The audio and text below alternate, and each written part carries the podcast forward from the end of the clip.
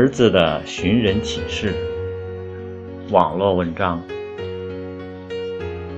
看到儿子拿回来的勉强及格的试卷，我失望透了。儿子都十一岁了，还一点都不懂事，一点也不听话，一点也不争气，各方面都不如同龄人。失望之余，我写了一篇寻人启事。来发泄心中的怒火。全文如下：我有一个好孩子，可是后来丢失了，现在特登报寻找。他今年十一岁，很聪明，但不骄傲。他热爱学习，做作业非常认真。每次考试都是全班前三名，他很听话，从来不用父母操心，吃饭不挑食，身体健康，很少生病。他热爱劳动，积极做家务，不玩游戏，也很少看电视。他性格开朗，活泼大方，在亲戚和长辈面前表现得彬彬有礼。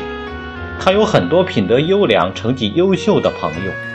在父母有烦心事时，他不会去打扰，而是很懂事的来安慰父母。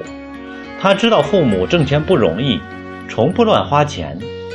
他做的每一件事都非常得体，让父母感到骄傲。可是，谁能告诉我，他在哪里呢？写完了，我又看了一遍，不禁感慨万千。假如我真的有这么一个儿子，那该多么幸福啊！当晚，我把这个寻人启事贴在了儿子房间的门上，然后去睡觉了。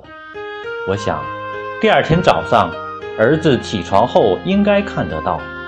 真希望他能知耻而后勇，向着我心中理想的儿子前进，哪怕只是接近一点儿。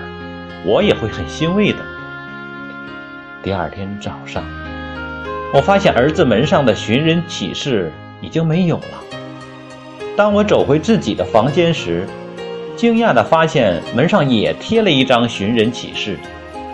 接下来仔细一看，我愣住了。儿子写的寻人启事，全文如下：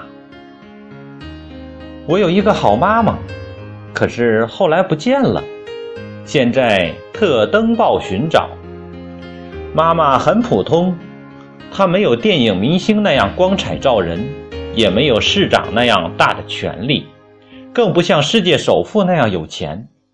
但她很爱我，在我什么都不会，只会发出恼人的哭声时，她从不嫌弃我。她每天都慈爱地陪伴我，在深夜里。虽然他很困了，甚至睡着了，但只要我发出一声哭叫，他就会立刻满怀关切地抱住我，紧张地查看我哪里出了问题，然后再哄我睡觉。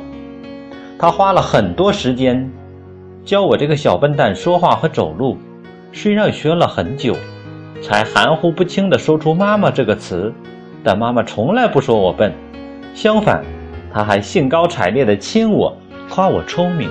让我大受鼓舞。后来我上学了，虽然学习成绩不是很好，但他依然很爱我。他说：“早开的花不一定会早结果，早结果不一定结的果就大。”妈妈从来不因我的成绩而嘲笑我。她知道，越是成绩不好，越需要关心和鼓励。她还说，相比成绩而言，我的健康和快乐更重要。虽然我总是犯错，总是因为成绩不好让妈妈丢脸，但她依然很爱我，因为我是她的孩子。我也很爱妈妈，不是因为她是优秀工作者，而是因为她是我的妈妈。看完儿子写的情人启事，我泪流满面。做父母的常常会因为孩子不够优秀而抱怨他们，但孩子却没有因为我们不够有钱、不够有权、不够漂亮而抱怨什么。真正的爱，不是应该不附加任何条件的吗？我擦干泪，再次来到儿子面前门前，我要向儿子道歉。